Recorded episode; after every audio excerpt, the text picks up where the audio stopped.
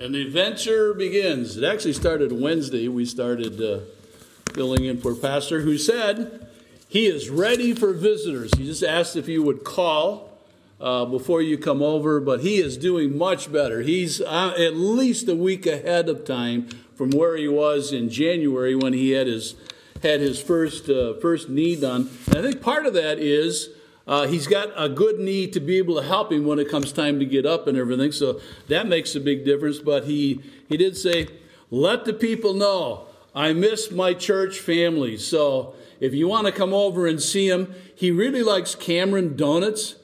I like the jelly filled. He likes the uh, chocolate filled with the chocolate on top, just case anybody's uh, interested. Uh, turn your Bibles to Jeremiah chapter 18. Jeremiah chapter 18. So, whether you send him a card, whether you give him a phone call, whether you're able to just come over for a few minutes, he would be happy to see you, seeing as how he is unable to make it here for a, another couple weeks or so. I count it a privilege to be able to fill in for him while he's while he's out. For those of you that would possibly be visiting, come back in three weeks when Pastor's here. so Jeremiah. Uh, Cheryl and I are on the same Bible reading schedule that, that you folks are on. Uh, uh, I, I, saw somebody had one of the booklets Wednesday night, and so we've been, we've been following that same schedule at Wildwood Baptist Church. Jeremiah is one of those interesting books. I mentioned it in, uh, in Sunday school.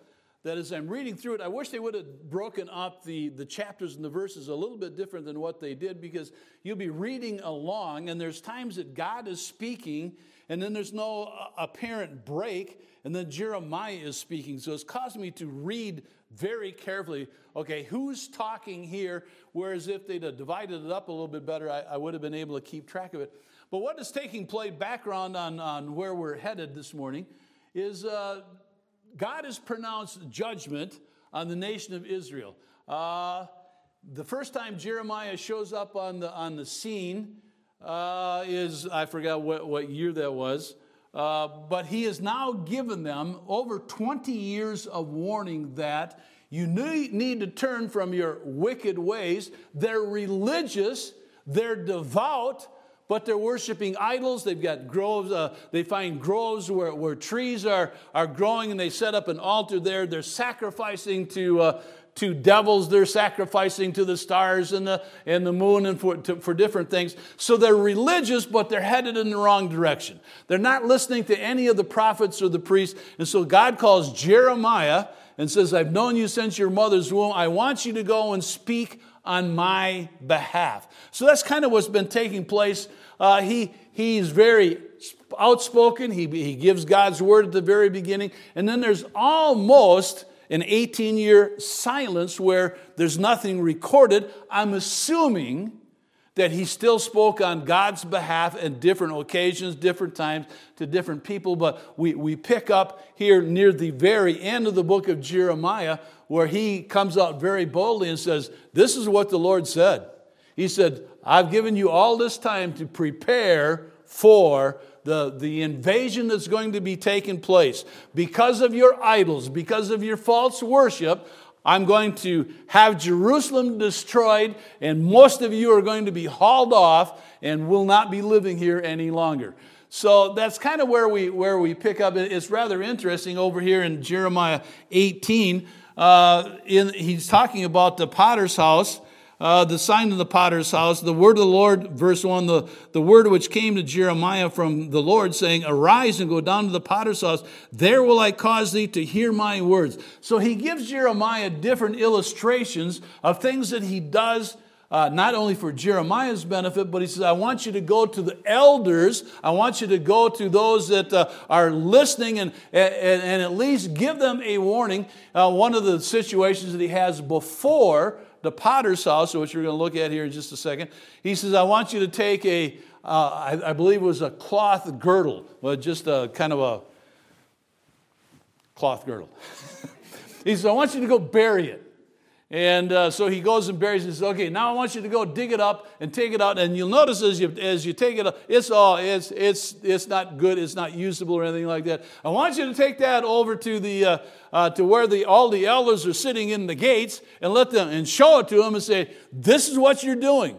Uh, you, you started with something good, but you've gone the wrong direction. I've been telling you and telling you and telling you, and now judgment is about to fall. But he still gives them, the Lord still gives them just a little bit more time. And so he sends them over to the potter's house. We pick up here in verse 3 Then I went down to the potter's house, and behold, he wrought a work on the wheel, on the wheels, plural. And the vessel that he made of the clay was marred in the hand of the potter.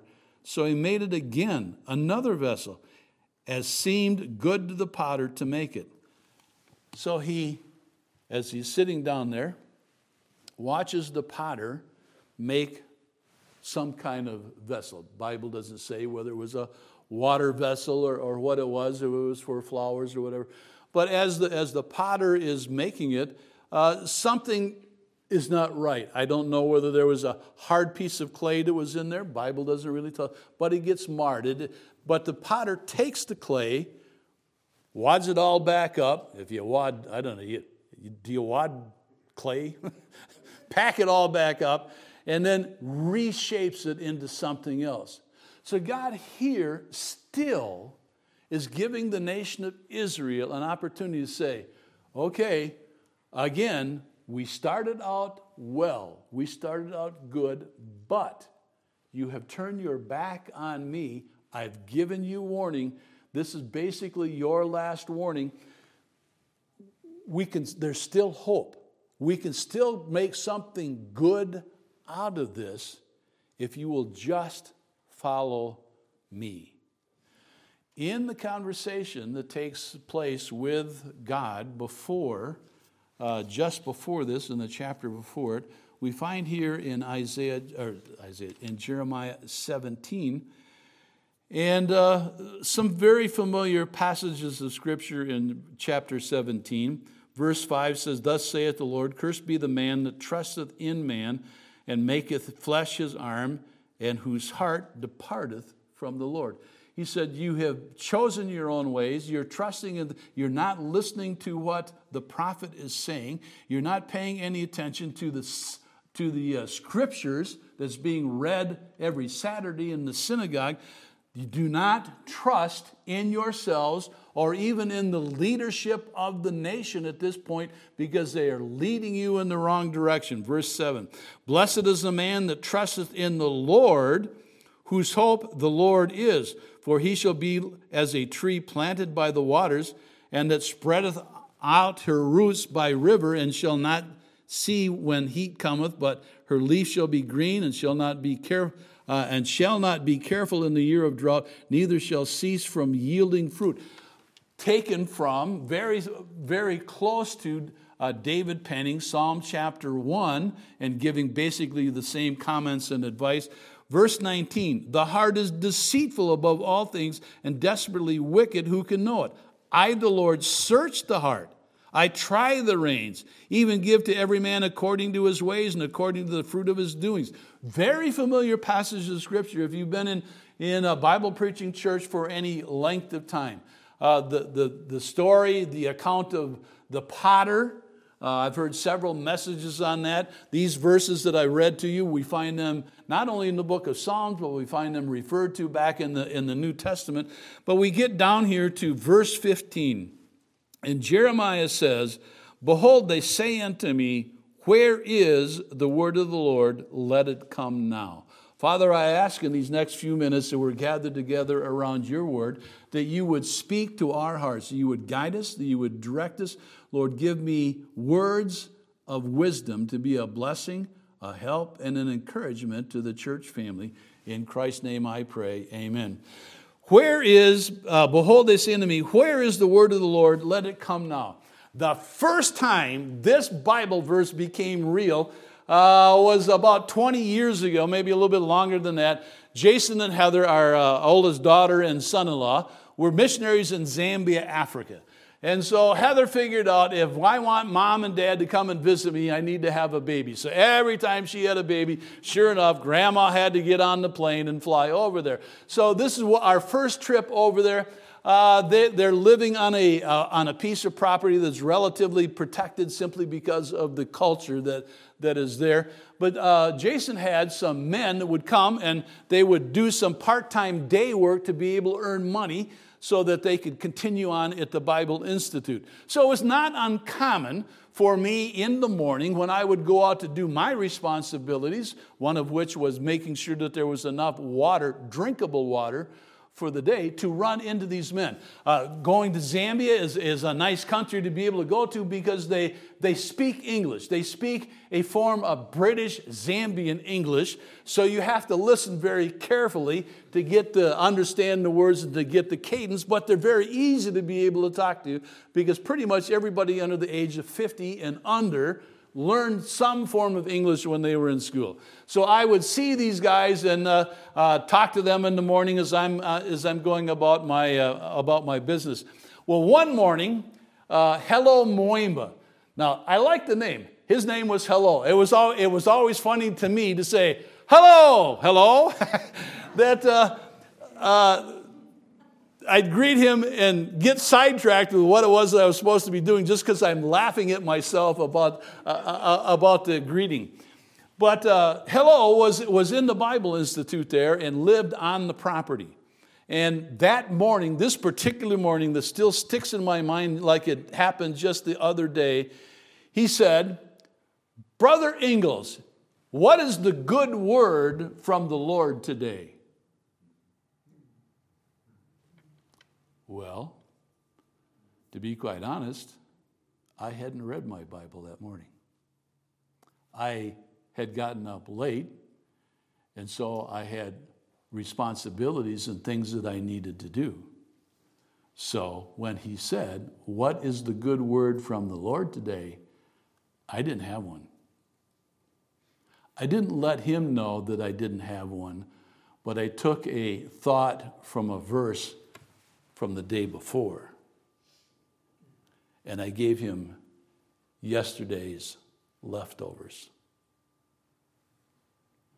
The Lord used that in my heart to say, you need to get consistent with your Bible reading, not just for the sake of Bible reading, to say, and in the Bible reading schedule, we're, we're reading, we're reading a, a chapter or two right now in the book of Jeremiah. Then we have a psalm that we read, then we have a proverb, and then we go over to a reading in the New Testament, which uh, we're in Acts right now.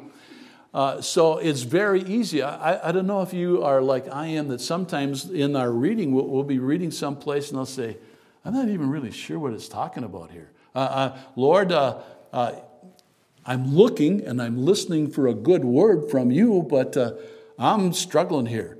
But I've got Psalms and I've got Proverbs and I've got something in the New Testament. So, somewheres along the way, Lord, I'm still looking, I'm still listening, I'm still waiting for you to give me a word of encouragement or, or to uh, uh, give me something that I can take and use that day that'll help me in my Christian walk and in my life. And Lord, just teach me something or, or uh, give me a pat on the back or give me a two thumbs up or something so that my time that I didn't just read my Bible.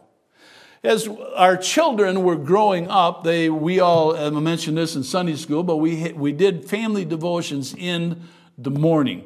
We also were at the place where, as they got older, they were supposed to read some out of their Bible also uh, on their own. And so a lot of times I would, would ask them, you know, uh, so where did you read? Jeremy, Jeremy, some of you know Jeremy. Uh, Jeremy was the best of that. Uh, well, let me see, Dad. I think I was in Matthew someplace. Okay, well, you got it narrowed down to a book. We don't know what chapter we were in, there was no specific verse or anything like that. But, okay, you need to read thinking about what you're reading, not just read, so I read it, I'm good. Do you do that with your Bible reading schedule? Do you do that with your Bible reading? Well, I got Jeremiah read, I got Psalms read, I got Proverbs read, I got I'm good. I'm good for the rest of the day. I don't, I don't have to go back to my Bible. If somebody asked me if I read my Bible, yes, I did. And I read six chapters today. What did you get out of it? What did you learn? Was there any word from the Lord? Over the years, I've had people ask me, Where is the word of the Lord? When I was in Bible college, there was a discussion about which translation do you use? okay, that was frustrating because I went to, I went to Bible college with a Bible, and they this doesn't sound very good, and I'm not going to tell you where I was, but they almost took it away from me by trying to, trying to cast doubt on the King James Bible. And uh, they would also do that. You know, a better translation. I like, the, I like the way this is written over here. I don't care what you like, I want to read what the Bible says. And for me and my house, the King James Bible is the one that we have used in the past, the one that we're always going to use. But also along the way comes uh, and I have done it a little bit myself, but very seldom, comes along.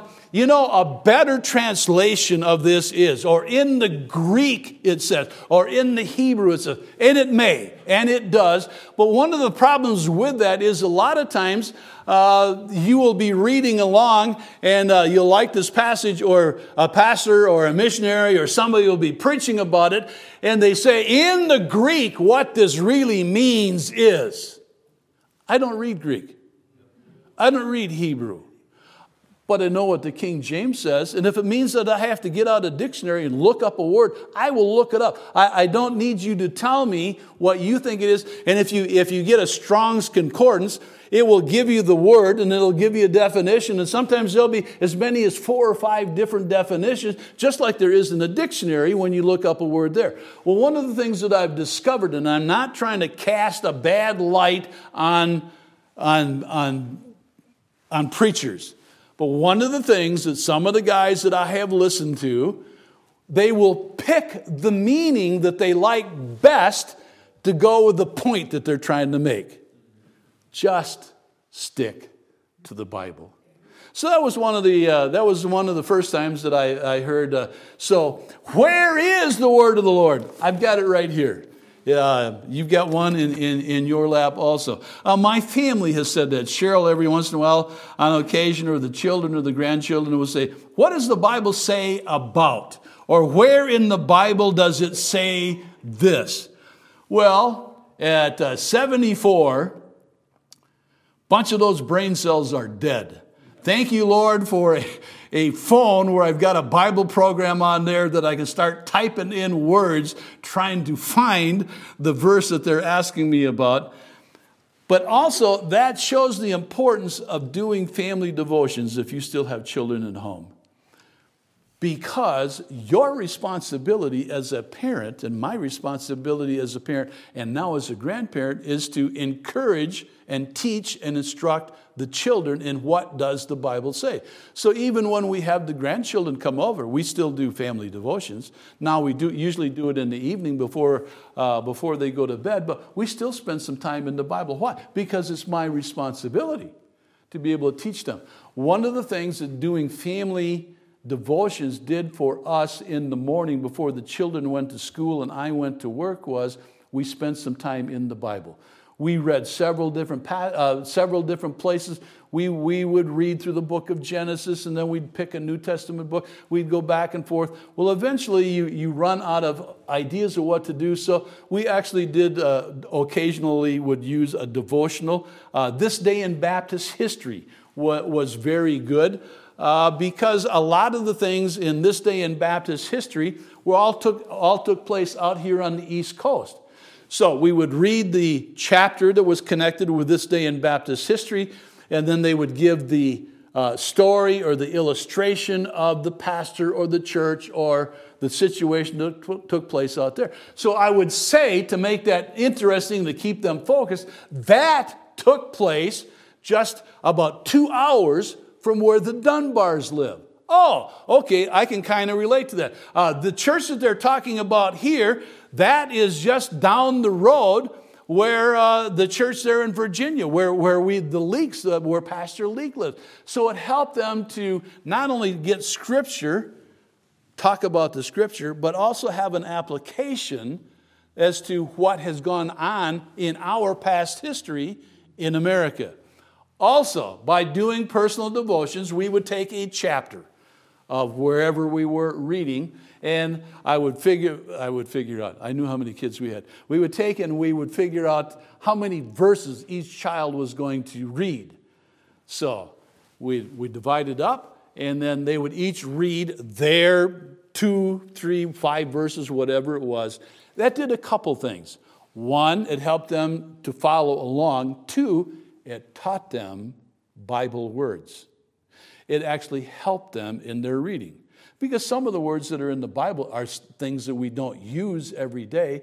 So, through that, we discovered okay, one of our children eh, struggles with reading. Therefore, we need to shore that area up. The things that you can learn and teach during family devotions to have an investment in your children and grandchildren are very valuable reason to be doing family devotion. Co-workers have asked me, uh, have, have asked me, uh, I, before I got into ministry full time, I had several different jobs. The, one of the most interesting ones is I worked in a machine shop, basically all lost guys in there. But they knew that I was, they knew that I was saved. They knew that I was going to Bible college for it. And so they, so, where, uh, you know what the Bible says? No, what does the Bible say? And they always had some goofy verse that, you know, there was, uh, cleanliness is next to godliness.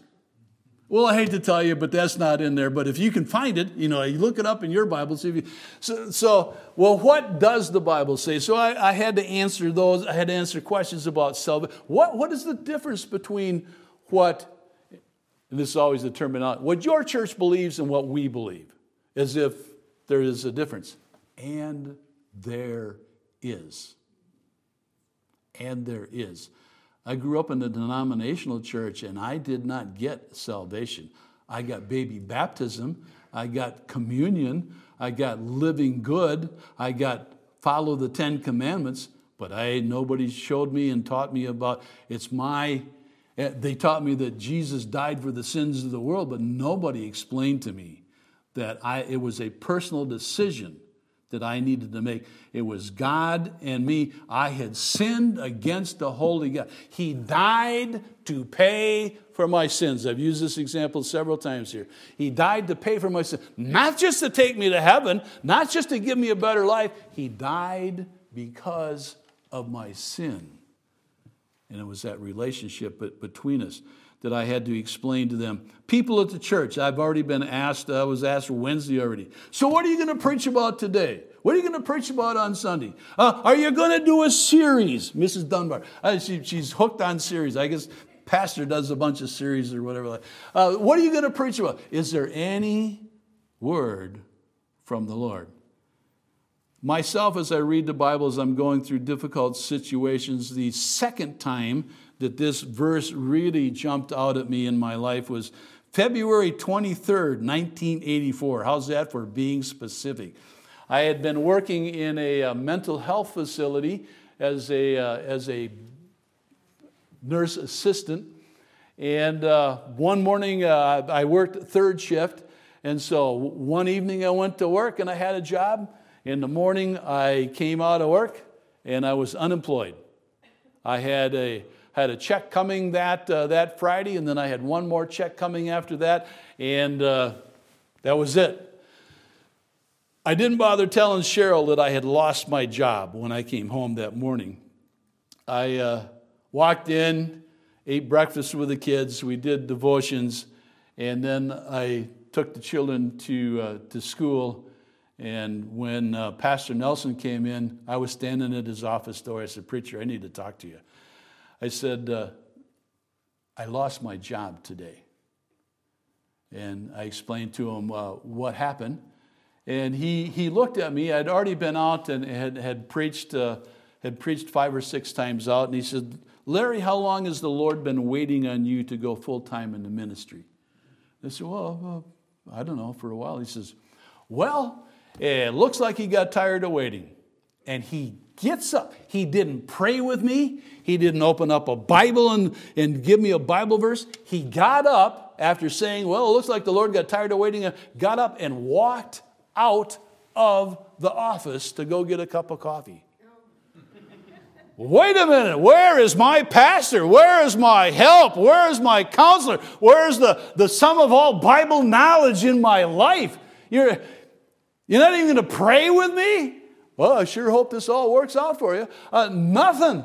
You talk, I left more discouraged out of that office to go home and say, man, Pastor wasn't even a help.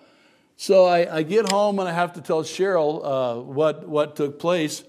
And I said, I, I, said I, I need to go do my devotions. And that morning, I remember praying before I opened my Bible and said, Lord, if there's ever a time I needed to hear from you, I need to hear today. And uh, February, the reason I remember was February 23rd is because I was in Proverbs chapter 23. It's become a very special proverb to me. In the first six verses, the Lord dealt with my situation and my problem. And uh, so I, I, had, I had that. And then I was also reading in the, in the book of Psalms, and it happened to be Psalm 27. And this was the verse that he gave me out of Psalm 27.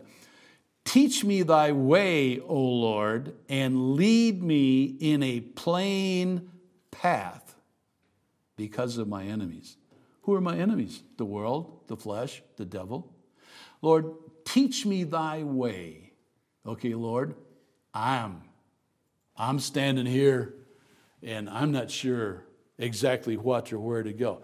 Teach me thy way and what? Lead me in a plain path. Not a broad road, not in a specific direction, but in a plain path. A path is not that big. Lord, narrow it down. My prayer after reading through the psalm and going back and, and thinking about this verse, I said, Lord, Make my path as plain as a white line down a blacktop road because of my enemy. I, I, I, I don't want. I don't want to mess up my family. I don't want to. I don't want the devil's crowd to be able to get a victory. Say, ha ha, yeah, yeah, yeah. You, you're uh, you're not working now. Uh, how how is the Lord going to take care of you now? Uh, so anyway, you can always go back and work at the machine shop and, and all those other things. But I also knew that if the devil could get me off the, off the road, off the path that I was on, because I'd been preparing for ministry or something, Lord, I need you to teach me to make my path plain. That morning, I, I claimed those verses, the, the, the verses in Proverbs and those verses, and said, Lord, from now on, would you guide me? Guide me in truth. Guide me in the way that I ought to go. Jeremiah, turn back here in Jeremiah to Jeremiah chapter 15 and verse 16. Jeremiah 15 and verse 16. Uh, Jeremiah and the Lord have had conversations before. Over there in, in uh, 17, he said, Where's the word of the Lord? Well, in chapter 15, just a, a couple of months before that, situation there. In verse 16, he says, Thy words were found, and I did eat them.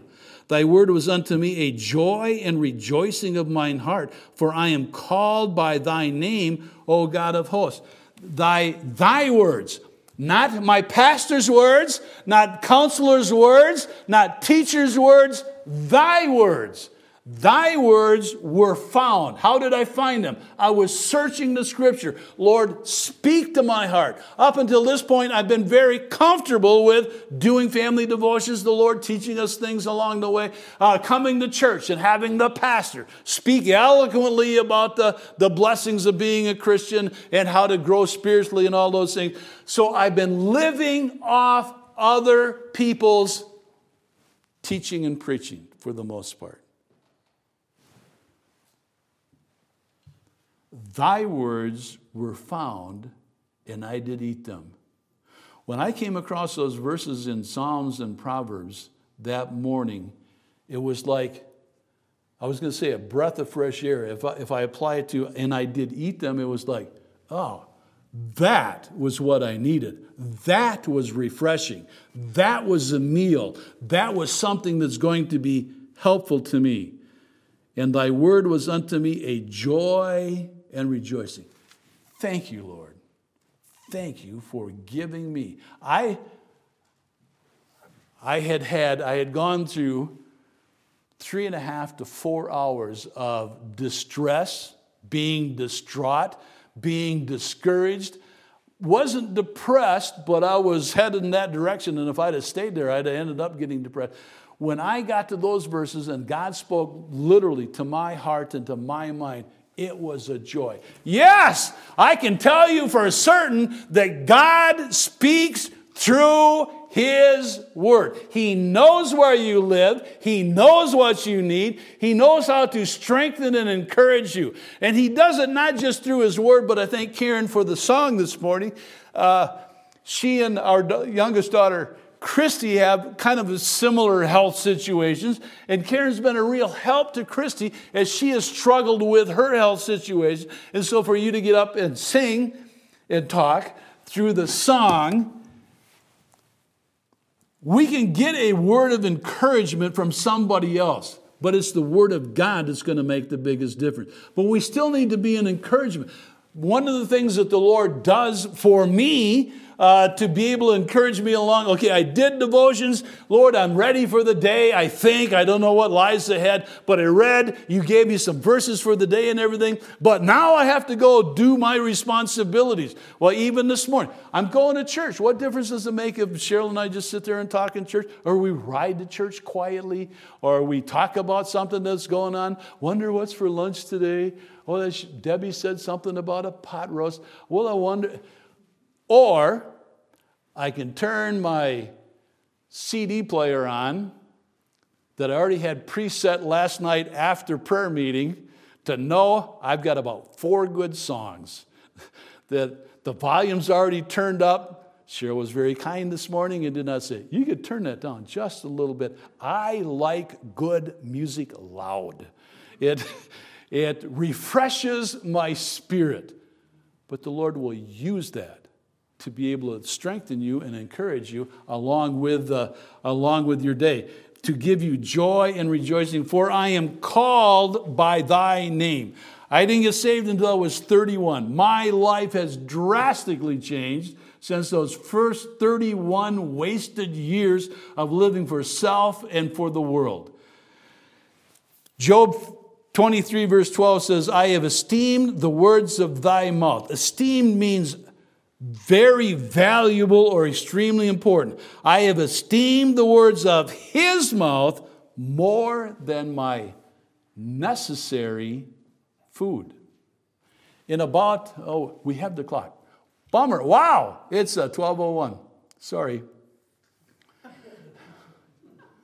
In about sometime in the next hour, I'm going to guess most of us are going to be sitting down and eating. I'd say, I'm going to guess and say about half of us, or half of you, ate something for breakfast. We know that food is necessary to survive. But how about feeding our soul from the Word of God? We're very focused on the physical. I mean, am, am I, am I, does this vest make me look fat? yes, Larry, because you are fat. You know, I, uh, we should probably start working. do I look old, Larry? Do I? Is my hair too? Should I color my? Uh, we are all concerned about the physical. Do we have enough money to go do this? How much time do we actually spend on the on the spiritual aspect of our life?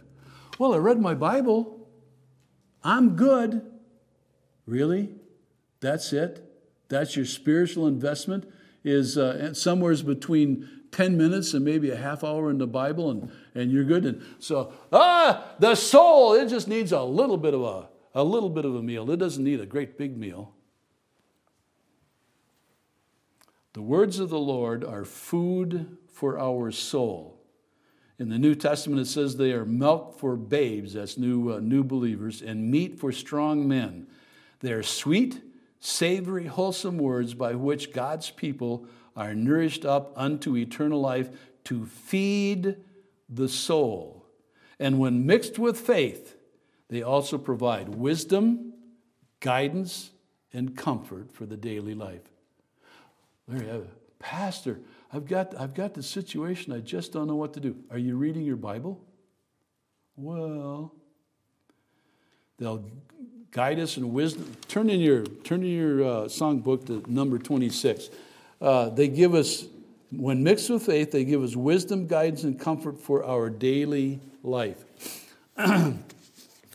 this song was going through my head. This was not in my notes last night. This was going through my head this morning. Oh, soul, oh, soul, it starts out talking about our soul. Oh, soul, are you weary and troubled? No light in the darkness you see. There's light for a look at the Savior and life more abundant and free. How's your soul today? How is your soul?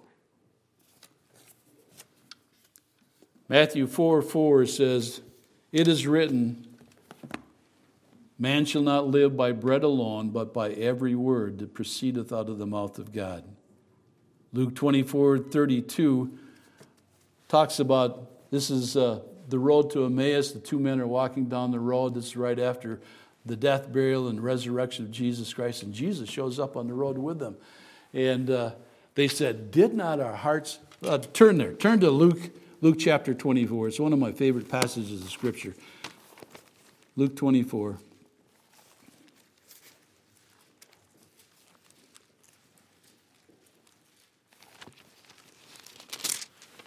Luke 24, verse 27, and uh, beginning at Moses and all the prophets, he, Jesus, he expounded unto them in all the scriptures the things concerning himself.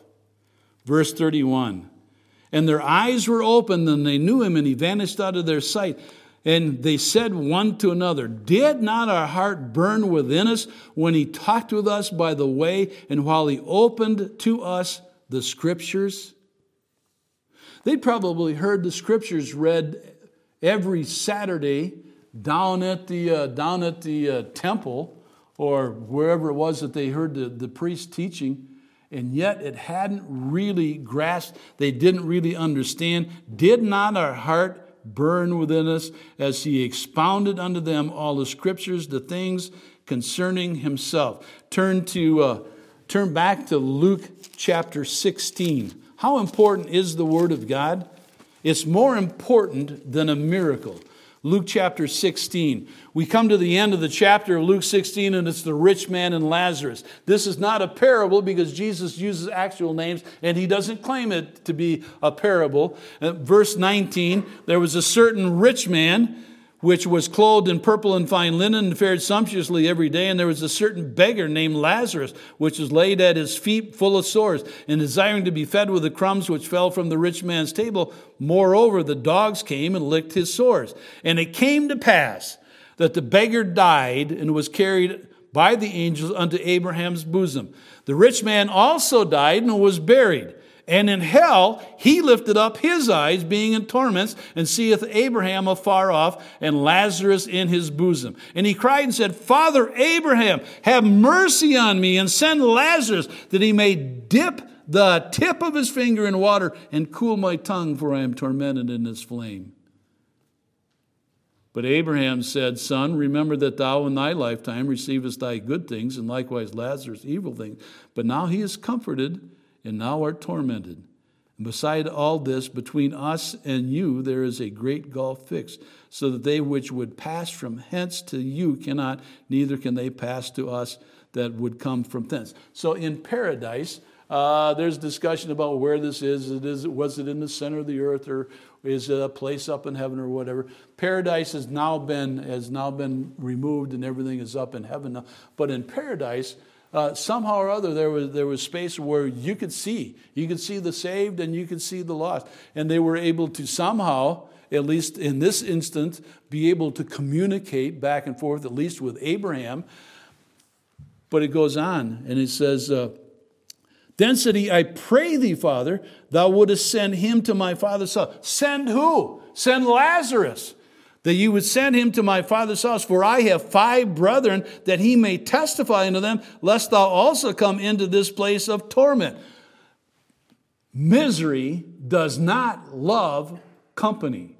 No matter what people say, misery does not love company. Go have Lazarus. Can you, can you raise Lazarus? Can you send him back to my brothers? I don't want them to come here. And Abraham said unto them, They have Moses and the prophets. Let them hear them. He says, They've got the Old Testament. They got the first five books of the law. They've got Isaiah. They've got Jeremiah. They've, they've got First and Second Samuel. They've got the Kings. They've got the Chronicles. Uh, let them hear them. And he said, Nay, Father Abraham, but one, uh, if one went unto them from the dead, they will repent. And he said unto them, If they hear not Moses and the prophets, neither will they be persuaded, though one rose from the dead. The written word of God is more important than a miracle. The written word of God is more important than a voice from heaven. Turn over to 2 Peter chapter 1. 2 Peter chapter 1. If they won't hear Moses and the prophets, the one rose from the dead. 2 Peter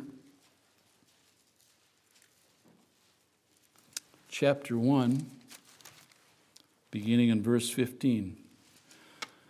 Moreover, I will endeavor that ye may be able, after my decease, to have these things always in remembrance. For we have not followed cunningly devised fables when we made known unto you the power and coming of our Lord Jesus Christ, but were eye witnesses of his majesty.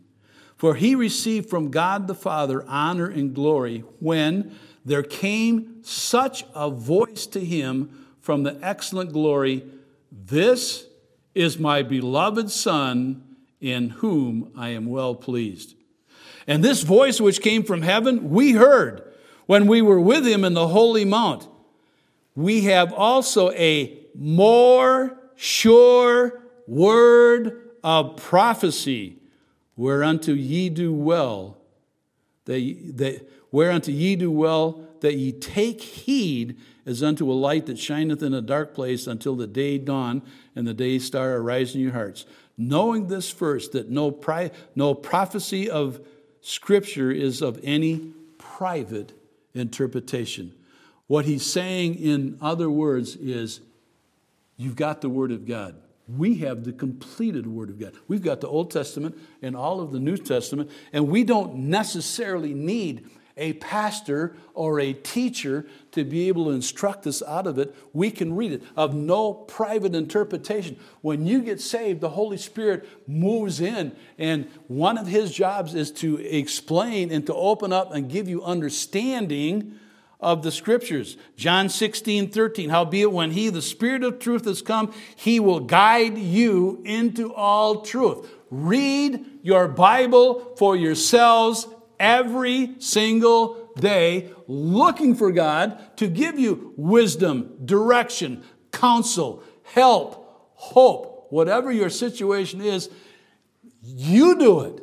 Don't wait for Sunday morning or Sunday night or Wednesday night. And I'm not saying don't call pastor because pastor not, wants to know what's going on so that he can pray for you in your situation. But you've got the same Bible, you've got the same Word of God that he does, and it's our responsibility to feed just like we feed ourselves two or three times a day physically, it's our responsibility to feed our soul, which is going to last for all of eternity. This body's going to be dead, gone, and we get a new one. Hallelujah. But our soul is always with us. But how much time, how much investment, how much of the Word of God, how much do you feed your soul every day?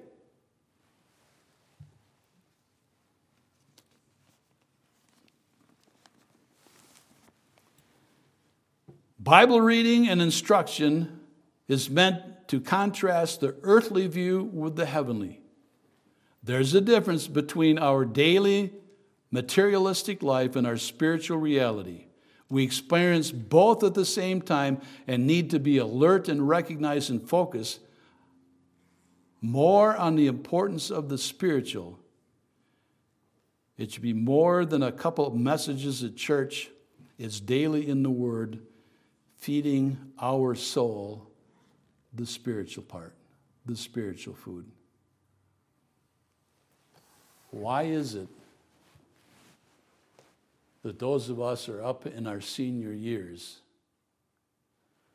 we wait to start focusing more on the spiritual than we did all those years back here in our 20s, our 30s, our 40s, and 50s. We get, as we draw closer to realizing my time is about up. I pretty much lived my three score and ten, and if by reason of strength it be four score. And I see so many believers in their last days get very concerned about their spiritual life when we all should have been that concerned about the spiritual in this life now, not just focused on the daily life. Not just focused on paying the bills, not just focused on raising the kids, not just focused on our job, not just focused on where am I going to take vacation, not just focused on, oh, what should we do today, not just focused on the things of this life, this earth, which is where we live, but are we feeding off the Word of God? Where is the Word of the Lord? Let it come now. Father, I thank you for this time you've given to us to look at your Word.